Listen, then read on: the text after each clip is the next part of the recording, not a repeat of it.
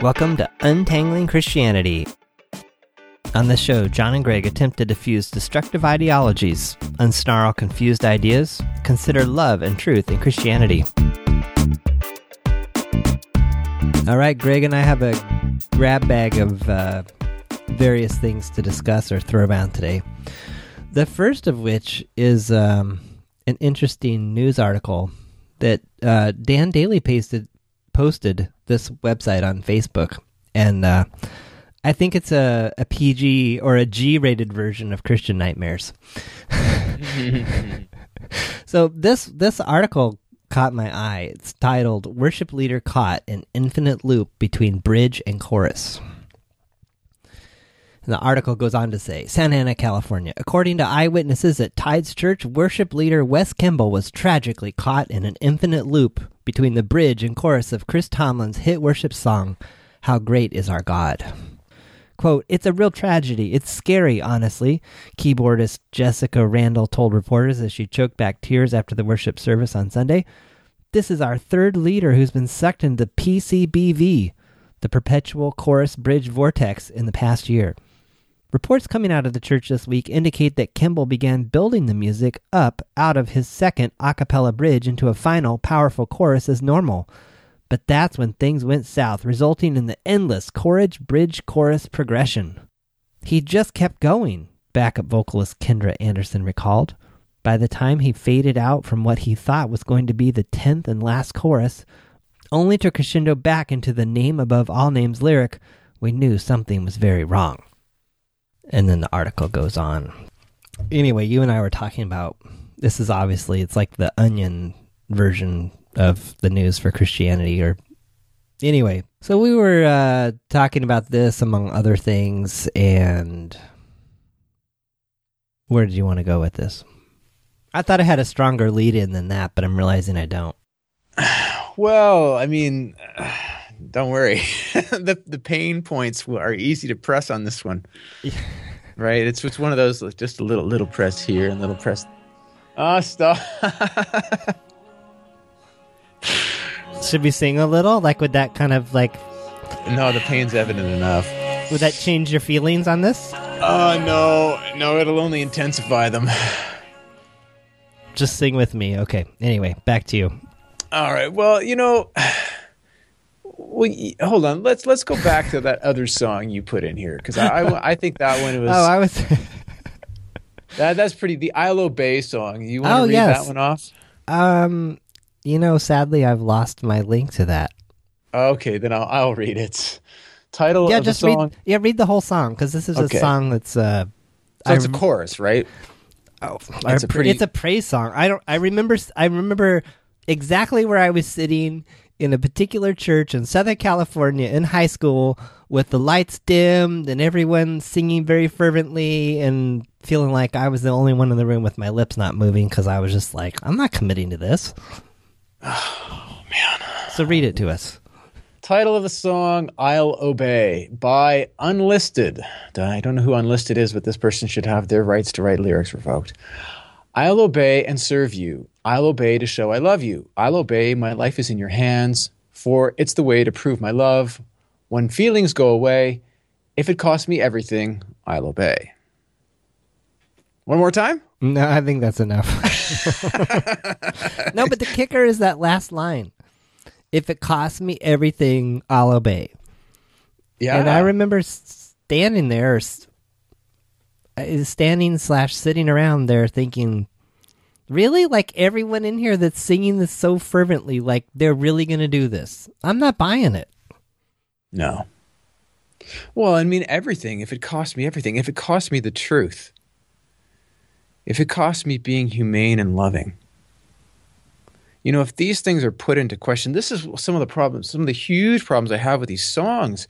I, I, I, I, I my sense, not being a terribly musical person, is that the people who create the music are far more skilled than I at this uh, with the music. But just because you're good with music and you can make words rhyme doesn't mean you should be writing songs that the church should be singing or Christians should be singing. I mean, when you're singing something, I agree with you. You're endorsing it. You're saying, yes, this is how I think. Not just, yes, it feels good to sing a song that sounds like this. And you could put any lyrics in here that weren't talking about, I don't know, something clearly contrary to a Christian message, you know, endorsing pornography and, I don't know, whatever, whatever, selling drugs to, to children, whatever. You know, the con- lyrical content matters a lot. But I think there's also the the the notion of fake it till you make it. So even if you're not feeling that way, if you like sing the songs and get like really emotionally involved in the words, that will be the driver to make you want to do that. Well, maybe, but but there's also I think some of this confusion between when people say the spirit when Christians say, pardon me, when Christians say things about the spirit, the Holy Spirit, there's a lot of confusion about what that is. So if I'm in a church and I'm feeling happy or if I'm in a church and I'm down and suddenly some music comes on and I start feeling uh, much better, I start feeling joyful, I, I, start, instead of reflecting on my problems and my difficulties, is, is that the Holy Spirit at work? Well, maybe, but maybe not. You know, and so if every sort of emotion, if, if, if, if Holy Spirit equals emotionalism, then I think we have a problem, right? Because I'm quite certain that part of what the Holy Spirit does is make me feel absolutely crappy about myself. Because lo and behold, I've just been an asshole. Or maybe I've been an asshole and acting like that for a long time, and I haven't been able to see that.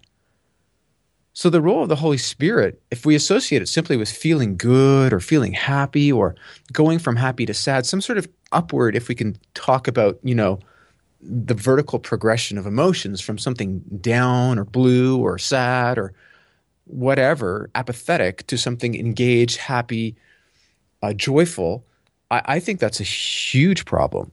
It might well be the spirit in certain cases. But just to kind of link it to emotions and particularly to some rise towards higher, lighter, fuller, more joyful emotions, I think is very misguided. So I, I, yeah, I think that's putting us in a place we should be really leery about as Christians because I think the examples I read in the biblical text of the Holy Spirit acting have an awful lot to do with convicting people, helping people to see things more truly, which can often mean, hey, you know what? You've been making mistakes. You've been acting in ways you shouldn't have. You've been engaged in some sort of an ideological understanding that has made your own you impervious and un, unperceiving of your own errors. Sorry, was that me on a bandwagon, I guess? I think so. I, I just find this so troubling, so incredibly troubling. Um, I'll obey and serve you. I'll obey to show I love you. Well, I think obedience is one way of showing you love God, actually loving God actually having that's a good way yeah showing god you love god by loving god yeah and i think showing someone so, you love them by actually loving them. Yeah. You know or what are you obeying? Well i'm obeying what my minister told me. Well you might want to think about that. Is that right or not? What do you and what you know or i'm obeying about i'm obeying what what how i interpret these particular biblical texts what they what they mean and, and then how i apply them. Now Oh, that well, takes me in a totally different direction with the book I just finished. Um, go for it. Flee, it's called Fleeing Fundamentalism A Minister's okay. Wife Examines Faith by Carlene Cross. And then, oh, we talked about this, yeah. Yeah, it's a really interesting book in the sense that, like, she really hammers away on this idea of things taken out of the Bible or verses taken in some ways it was very refreshing. It was like, oh my goodness, this is this is like everything you and I have been talking about in terms of you know the Bible as a cookbook or Bible roulette or whatever you want to call it, which is there's this one verse and it means this, and everyone must apply it. Mm-hmm. Um, yeah, it's an interesting book. I I would recommend. I mean, it's very well written. Some listeners may not like where she ends up at the end, but I think she does an extremely good job of really crystallizing and and kind of explaining this notion of how it's how it's done. Hmm. Yeah. Well, I guess I guess maybe then I wonder if your comment and kind of putting together some of the comments we've made so far I find this phenomena of uh, chorus songs that seem to be you know it's just a whole bunch of catchphrases oftentimes it's very there's very little sort of link that i see between a lot of christian choruses and the kind of larger narrative that's going on in the bible you know it's just uh, God is holy, and you throw another couple things about God in there, and you throw a couple things about how you feel in there, and that, that's the recipe for a good uh, Christian chorus. But I wonder t- to what extent these songs sort of they epitomize and build off of a lot of the negative practices that we've been kind of pushing back against during during a lot of this podcast, a lot of our podcast time. Mm.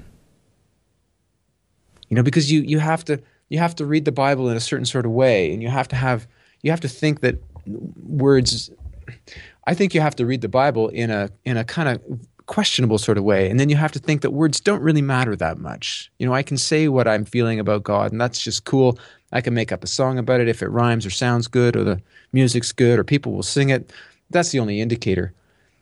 And I think this just seems to be so antithetical to some of my thinking about yeah, words do matter. How we read the Bible and getting as much uh, good help and assistance in understanding it correctly does matter. And then applying it correctly and thinking about how it might play out now, that's really important. Well, and that was one of Cross's, the author of this book, Fleeing Fundamentalism. That was one of her biggest critiques was th- the the way that Christians would take certain verses and say, mm. okay, this needs to be applied at face value, full stop, 100%. Right. But then the same people that are deciding which verses are super important to apply to our lives also are like, yeah, but but that verse over there about head coverings and that oh yeah, that's that was historical. That doesn't apply to today. So it's kind of this kind of having it both ways. It's like without really going real deep, deciding which ones apply to today, which ones need to be applied immediately in our lives, and then oh yeah, which ones really aren't relevant. Mm-hmm. But there being no like, I don't know. Maybe this comes back to our earlier conversation around, um, oh, what was that called? It was around reasonableness and um, universal reason. In other words, mm. it's just kind of like, well, if it appears reasonable, then then of of course, yeah, that's that makes sense that we would apply this one and not that one. You mean if it appears reasonable to the people who yeah, are in charge? The, well, to, yes, to the people espousing that this is what everyone needs to do. Yeah. Well, why don't we dig into some of these lyrics here and we can both kind of figure out what we like and don't like. You had that song playing in the background there. What did you have playing in the background? It was the from the article in the Babylon Bee. Right. So uh, got... How Great Is Our God by Chris Tomlin. I don't know that I have the I could look up the words. You see, and I guess here's something I'll, I'll throw out there. I'm, I think things like this "I'll Obey" song.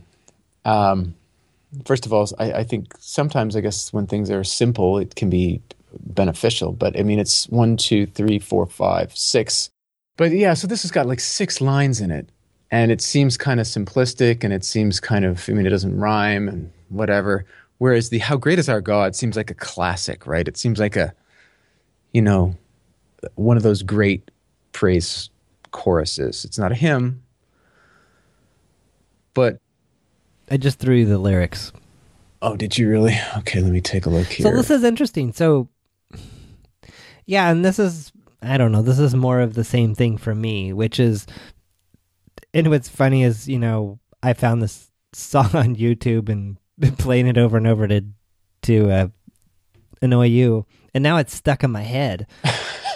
And but what's interesting is when you when you Serves read you right. when you read this though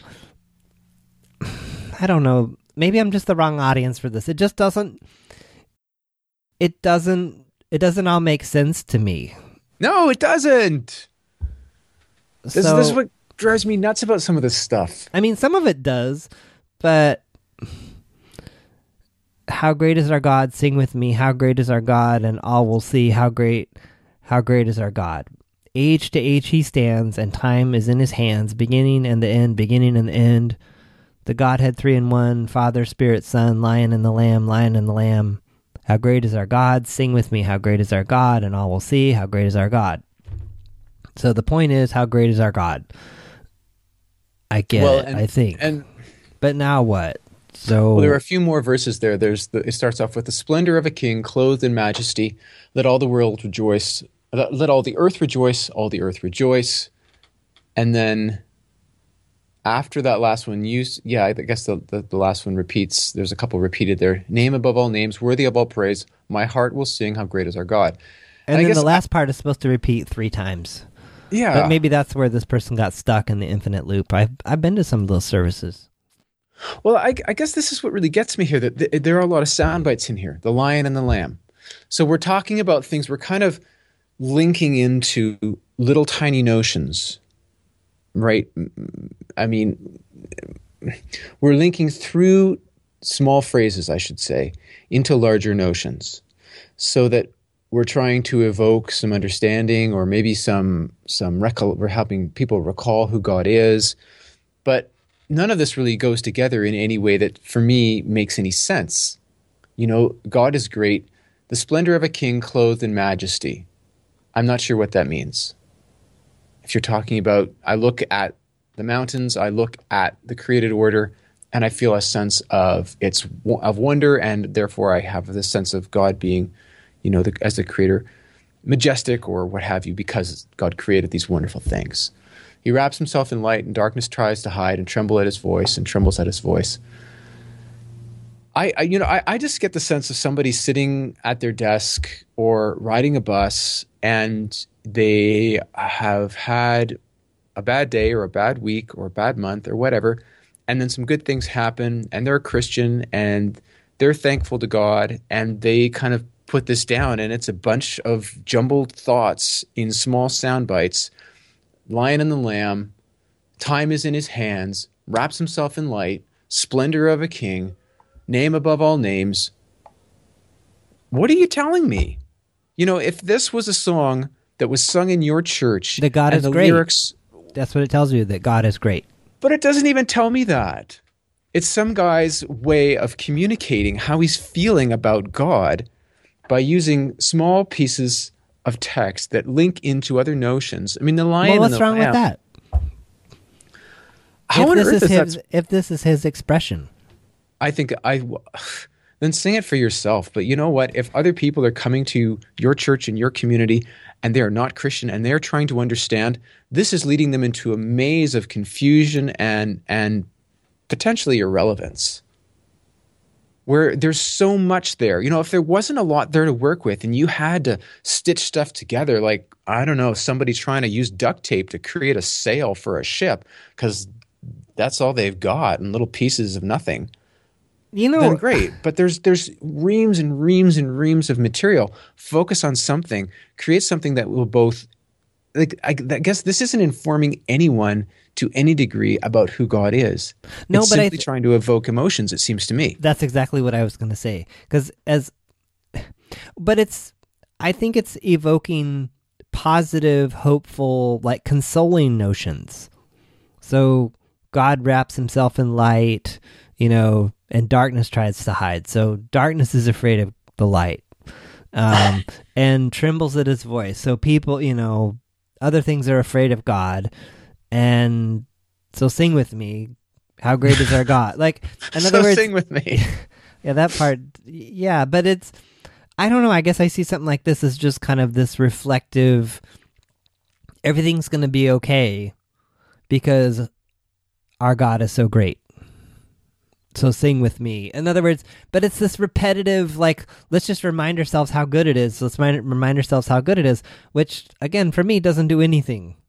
I sing the song, and I might get caught up in the the melody and the electric guitar, and you know, it's very it's very well crafted and it's catchy. It's stuck in my head now. I'll probably sing it the rest of the day, but it it it doesn't do anything for me. It doesn't. In other words, it doesn't bring me any closer to understanding who God is. Yeah, I think it. I think it actually gets in the way. You know, because I think this whole uh, uh, some of these. In other words, if they had this song, and then they had another song that could kind of match up against it, right? So when you eat a meal, your meal is not composed solely typically of salty things, of salty things that are have all the same texture. You have a variety of textures, you have a variety of flavors, sweet, sour, salty, bitter. You have all these things going together. And this when you listen to a symphony, you're not listening to just one instrument playing the same beat all the time. You're listening to a variety of instruments taking a number of different roles depending upon what seems to be best suited for their particular tones and uh, pitches and uh, uh, rates of, of play, etc., rhythms. And I just I don't understand why it is when we're singing songs, we have first of all a song that seems to be mostly focused on emotion, but but then we'll have another one and another one and another one and another one. So if I'm in there to learn anything, if I'm in there not fully understanding, and and uh, even for, for those who who who would claim to understand, that when I think of the Godhead three in one, Father, Spirit, Son, that's that's just a rhyme. Like that's telling me nothing about the Trinity. The Trinity is really complex. God is three in one. Okay, but are you is this a creedal song? Are you trying to describe what Christianity is about? Are you trying to take the Apostles' Creed or a part of it, or any creed, and make it and kind of just open it up a little bit, little portion of it in a musical presentation? Oh, that's cool. That that would be informing. But this doesn't do any of that, right? Um, yeah, and I think that well, that my other thought too is is this is information. These are different pieces of information about God, but for me personally, I have all that information, and it still doesn't do anything for me. Well, I don't think it's giving you any substance. The splendor of a king clothed in majesty, let all the earth rejoice. He wraps himself in light, and darkness tries to hide, and trembles at his voice, and trembles at his voice you know what does that mean exactly what i think what that's telling me is god is all powerful god will do all these good things and even if i believe that as a christian i certainly don't experience that in the here and now and i think i've got good theological reasons for not experiencing that you know when we talk about the kingdom of god being already here and also not yet fully here but I think a lot of people would, and they would. That's why they would relate to this song. But I think they're lying. Whoa, why? You gotta be kidding me. I mean, I'd love to ask this to all these people who continually throw these songs up that say, God is always with me. God does everything for me. God's there just when I need him. Our God really? is an awesome God. Well, I mean, just that one phrase isn't enough, but I think the content, the, the, the, the, the, the direction of meaning of the song that this song has is, yeah, God bails me out. God helps me out. God's there for me. God's splendorous. God is majestic. Okay, well, how do you understand that? What does that mean? Well, that means when I look at the mountains or I see a sunrise, I feel really good. Okay, well, this guy over here is Buddhist and he feels really good too. So what's the difference? You just got a totally different context than he does. This is just a sociological reality that you were born in North America and he was born in Asia. You know, give me a little bit here. Because if you're looking to do something, that I think this is what really pisses me off about these songs, is that if we are actually looking through the things that we do as Christians to promote a way of being in the world that is truly better, richer, more true, more able to to respond to our needs as human beings, to be loved, to be embraced. That I would think that our music, that everything we should do should be focusing in some way or other on, on reflecting that. And this this type of thing, and this is not a bad. Like I agree with you, it's a catchy song. It's well written in the, to the extent of what it is. Um, it's got good music, and it certainly falls flat in terms of the criteria for me that I just laid out. In fact, it just it muddies the waters. It confuses things. It brings in these little pastiche notions of the Trinity and the Lion and the Lamb, and God's a King and majestic, and uh, He's light and darkness is is afraid, and uh, it's the name above all names. And I just I just think it. So, what would be a good worship song?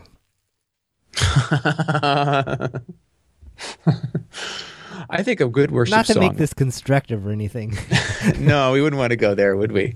no, but seriously, to turn this in the other direction. So we spend some time saying, okay, this doesn't work, or it could be better. What's better?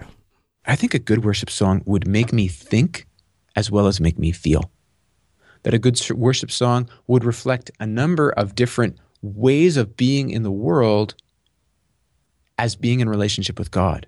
So, yeah, there are times when I experience as one in relationship with God that for whatever reason, right, that I don't have to, I don't have to lay it all out in a song like it's a uh, an opus or a, a, a, a you know uh, an academic paper, but for whatever reason, I feel like God has appeared, God has been active in my life to good ends, and I want to say something very positive. I want to express my sense of gratitude. I want to express my sense of thankful surprise, my sense of uh, peace as a result.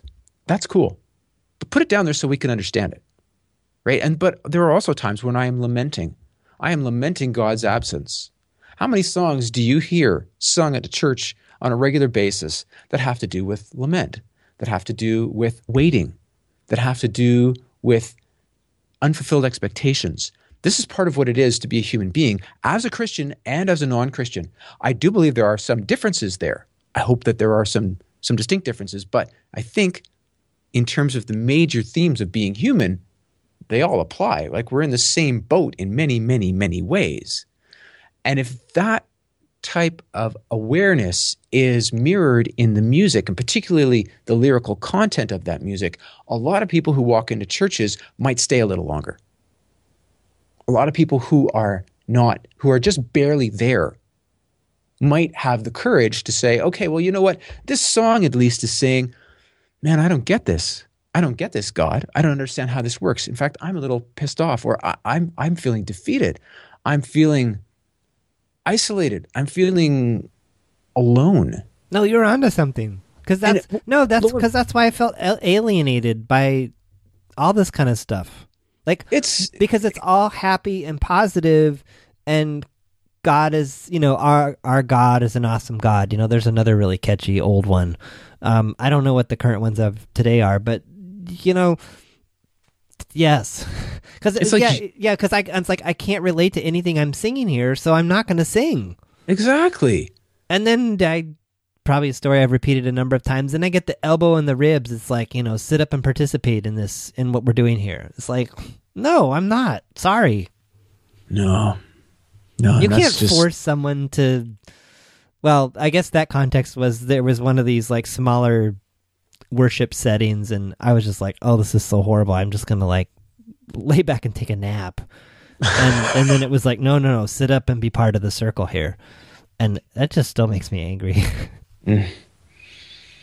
No, I, I, think that's yeah. I mean, what we do as Christians is should always be concerned with this notion. I think that Paul had of being all things to all people, of being able to be a full human being in the presence, first of all, of oneself.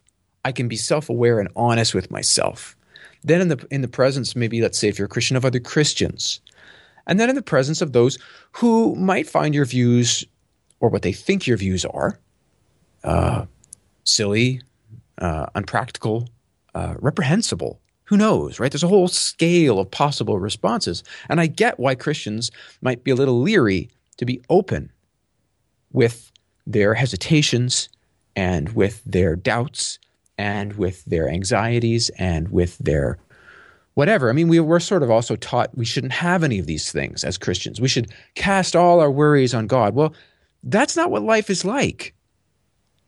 And casting all my worries on God is in a particular context, right? It may be the context of can God, is God sufficient for my needs in the long run?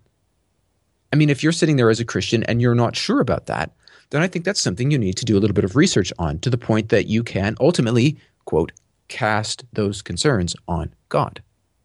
I do think that's true. But if you mean, I don't know if I'm going to pay next week's rent, should you cast all your concerns on God and just walk on and not worry about it? I think you should get off your horse and get on your horse and figure out what you can do. Right? God's not in the business of paying everybody's rent for them, depending upon what's going on. right? And sometimes things happen that are, oh look, I received two hundred dollars in as a in the mail for this and this sort of situation, um, just when my rent was due, and it was oh lo and behold two hundred dollars or something like that, right? And I think those things happen, although I'd want to have a little more information. And most times when I get more information from folks, um, it doesn't quite pan out to be uh, as as dramatic as it's presented. But I think this uh, you, you raise another interesting point too about um, you know what did you say if I'm not if I'm not engaged with this or I guess it, it got me back to this point about uh, you can't make me feel these things, right? Yeah, and I don't know that they were. This again, this is high school. This is years ago, but mm-hmm. it's still. Yeah, it's still it still irks me. It's still, mm. and I think it was more of you know this person feeling like I wasn't participating or I, uh, I wasn't engaged, and I wasn't engaged. Um, but I wasn't being cons- disrupt. But I guess that in hindsight, I look at this too, and I was like, I wasn't being disruptive. So why couldn't you have just left me alone? Yeah, but also, what is that? What exactly is that song seeking to engage? It's not seeking to engage you critically. It's not seeking to make you think. It's not seeking to take you as a thinking person and say, how does this pan out? Pan out with what you think about how the real world works right? It's seeking to seemingly engage some sort of semi blind obedience. Do what you're told because it's what you're supposed to do. Do what you're told because you don't want to go to hell. And if it costs me everything, I'll, I'll obey anyway. Yeah, because the, the real everything is going to hell. So you can either uh, go to hell or you could perhaps give up everything, including your, um, you know, your, your, your intellectual um, integrity, your um, ethical integrity, I mean, those things are huge. That's what human life is built on. So, no, but, and that you mentioned hell. I mean, this the same book that I mentioned, fleeing fundamentalism. I'm, we might want to go back to this book again. There's some. So her reason for coming to faith was the whole scary notion of the end times, and so I think this uh, is uh-huh. kind of a generation before ours where there was a lot of focus on eschatology and you know wanting to avoid um oh I don't remember the the was it the tribulation you know whether we're going to avoid the tribulation or not and if you have to live through right. the tribulation and so wouldn't you want to avoid the tribulation by being in heaven and so when presented with all these quote facts about what the end of times in you know the end times are going to be like as described in Revelation because you know one or it's two such people, an easy book to read. Yeah, one or two. I guess in this case, Hal Lindsey had you know had pieced it all together, and so she's like, "Well, absolutely, I want this over anything else." And then you know years later, when she's in this fairly legalistic church culture, and her husband does a bunch of not so great things, she's like, "Forget it, I'm out of here." and then has some it's it's really interesting this would make for a, a, a, really interesting discussion and then she has some realizations and and things that i've even related to of you know quote getting out in the world and realizing that they're just normal people like she is and that mm-hmm. things aren't so bad as they were made out to be. And anyway that's probably another conversation for another time. But it's interesting to see these same themes come up in the way that she kind of crystallized them in this book. Well, and and I think that yeah, I think you're you're really onto something there in the sense that I think the lyrical content of much of the music that we sing can often be undermining. Even you know if you're in a church where uh, uh, you don't have this sort of fundamentalist message, where there is more thought to the integration between Christian belief and human existence, the lyrical content nevertheless can undermine some of that good stuff that's happening right? To the point that people feel less comfortable. As I said say before. more about that. When you say undermine, I never thought of it that way. Well, although I guess that's what I've been describing. I, I guess it, when I'm reading, you know, and again, this this this piece by by by Tomlin, I think, is a lot better, for example, than the I'll Obey piece. But I, I think what happens is, you know, even in the in the Tomlin piece, what is it called? how great is our God? I mean, that our part is incredibly irksome. I think that's really problematic. Say God more about not, that. God is not freaking our God. What do you mean? Well, that's just ridiculous. I mean, it's the idea that somehow we possess God or somehow we own God. That our no, share possessive him. sense we share is, him. I don't see. I don't hear it as possessive. I hear it as shared. I don't It's not my God or your God. It's ours. I think the biblical text puts forward God as the one and only God. That's all we need to say. You know, God, the God, the God of the Bible is awesome, or God is awesome. But the our is something that creeps in there. It seems to me it may be intended as being a sh- way of expressing what is shared. It often comes down to, I think, what is possessed. Or personalized. Oh, so it's a way to personalize it. Well, it's a way to personalize it in a sense that tends to immunize us from the fact that God is very interested not only in affirming us, in other words, expressing that humans are good, that God loves human beings and God has created us for, for, for what? For relationship, right? But also, God is very interested in critiquing us. There are ways that we, and by we I certainly mean Christians, act and live on a daily basis over long periods of time. You know, and some of us live and die without having these things corrected at all.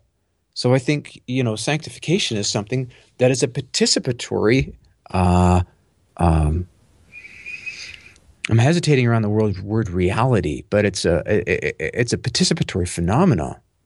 And sometimes sanctification happens in some small ways in people's lives, and that's all.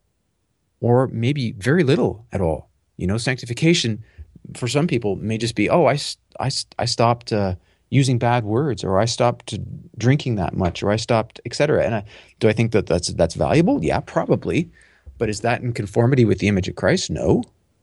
It's on the road, but man, you probably could have traveled a lot longer on that road. There's probably a lot more distance you could have covered over the course of your life. And so I think this uh, songs like this actually undercut some of that unless you have other songs. And I've I've never heard of one. God is against me. God has called me out for the ways I've been an asshole. Isn't that what the Psalms are? Some of them, yeah. But I I I- I don't hear us singing them in churches. I don't know when the last time That'd is be kind I've of a heard- downer. well, yeah, but hold on, hello. That could be the Holy Spirit. That's exactly what I'm saying. We keep keep keep going- going for this up, up, up, and that's the Holy Spirit. Well, that's crap. Pardon me, but that is just crap. Maybe it is the Holy Spirit at certain moments in certain contexts, and we could talk about what those contexts are, so that we might have a better sense. You know, I'm not just sort of being random and saying, well, maybe, maybe not, in the sense of who can, you know, no one can know, no one can tell, but the idea that we might feel down that we might feel chastised, that we might feel rebuked, that we might feel criticized. That's important. That's amazingly important. You know, I know one of the reasons my marriage came back together is because both my spouse and I were able to hear the criticisms, her to me and me to her, that we had of each other, and they were true. There was some significant truth that wasn't being heard. Okay, well, you know what did that do? That allowed us to move back from the brink of divorce. So there's a practical example. Do I think God had a role to play in that? Absolutely. Do I think the Holy Spirit had a role in allowing both of us to come to a place where we were eventually able to treat the other's perspective seriously and allowed the other to have the time to formulate that perspective in a way that could be best heard? You bet. You bet. I think that was one of the primary roles of the Holy Spirit in my life at that time. And if you don't think coming back from a near divorce is a big deal, then we see the world, I, I would say we see the world in very different ways. so, do you think that if you were not a Christian, like, do you believe that your Christian beliefs and relationship with God were a key factor in not getting divorced? Like, if you hadn't had God, if God is not in the picture, like do you attribute it sounds like you're attributing to god to saving your marriage and i guess i'm curious like would you say that if god wasn't there that your marriage would not have been saved Completely. Unhesitatingly. Yeah. You know, and and and again, uh, I don't think it's just down to God in the sense that God did everything, but was God crucial to that? Was God crucial to my part in that? Yes. Yeah, absolutely. You know, I, I remember at one point meeting up with this fellow, and he's in his 70s, he's a minister. And I'd spoken with a whole bunch of people before that, some helpful, a couple extraordinarily unhelpful. He sat there, listened to everything I had to say for about two and a half hours. We were having dinner. And he said to me, I hear what you're saying, and I can't make this, this decision. It sounds like your situation now is unlivable. I understand that. But let me ask you this Do you ever recall a situation in the Bible where God said, You know what? I'm done with you. I'm through. And walked away.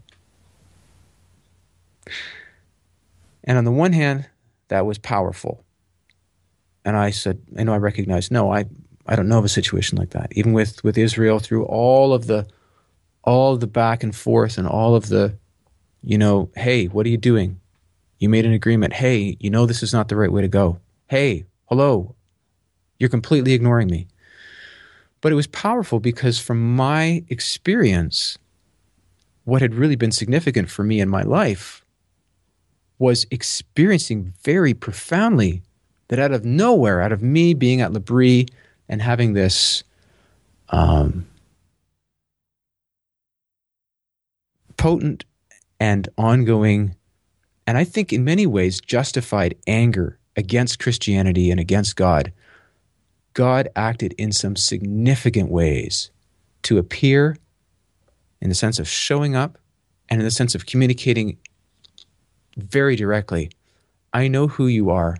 I love you profoundly. And I recognized that I was in the position of being the receiver of God's unwillingness to turn God's back on somebody that I very well would have said, yeah, you know what, this guy Gregg Monteith, he, he's he's shown pretty clearly he's not interested in you, and for whatever's happened, who's ever at fault, he's made up his mind. Move on, choose somebody else, in, invest in somebody else, and I think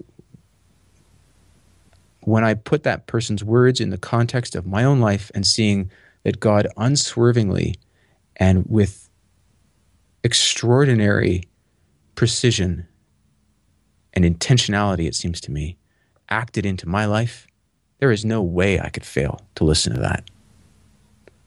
And once I was listening to that and I recognized that as being as as having the power that it had, then that allowed me, I mean it was it was that was November, so it was December, January, February, March. It was 4 months later before my wife and I were finally able, I was finally able to hear some of the things she was saying. And I was able to see some of the things that she was doing and recognize she's saying some different things now. She's acting in different ways now. And um, that was what I needed, right? I needed that to be able to, first of all, to pause and then to be able to develop the sensitivities to hear and perceive against all the hurt of the past that she was acting differently, that she was, in some senses, moving forward on a different path.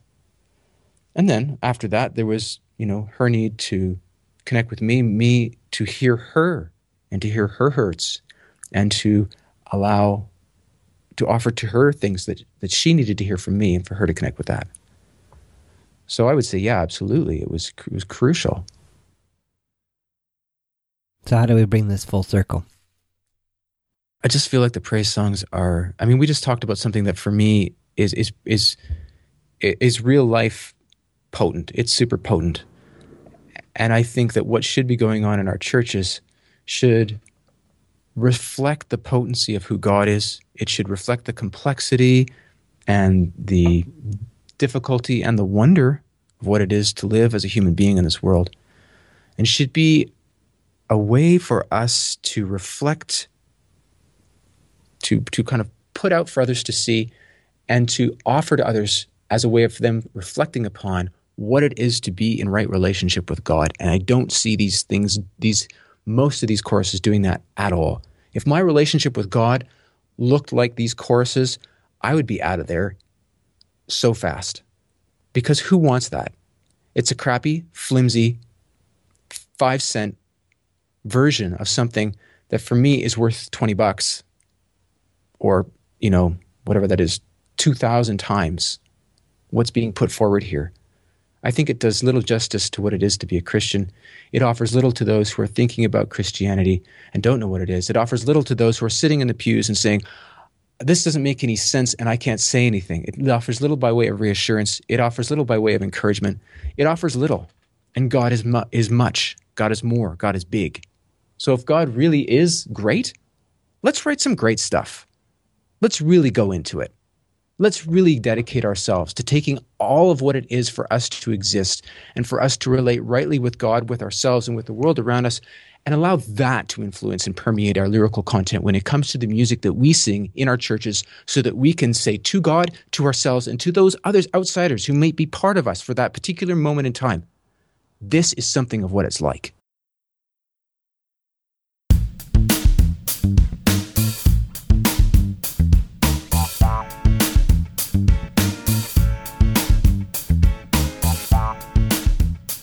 Thanks for listening to this episode of the Untangling Christianity podcast. A summary and resources for this episode are at our website, untanglingchristianity.com. If you'd like to join our private Facebook group or reach us by email, send your request, questions, or even a simple hello to feedback at untanglingchristianity.com. Music on this podcast is provided by Kevin MacLeod at Incompetech.com and is licensed under a Creative Commons license.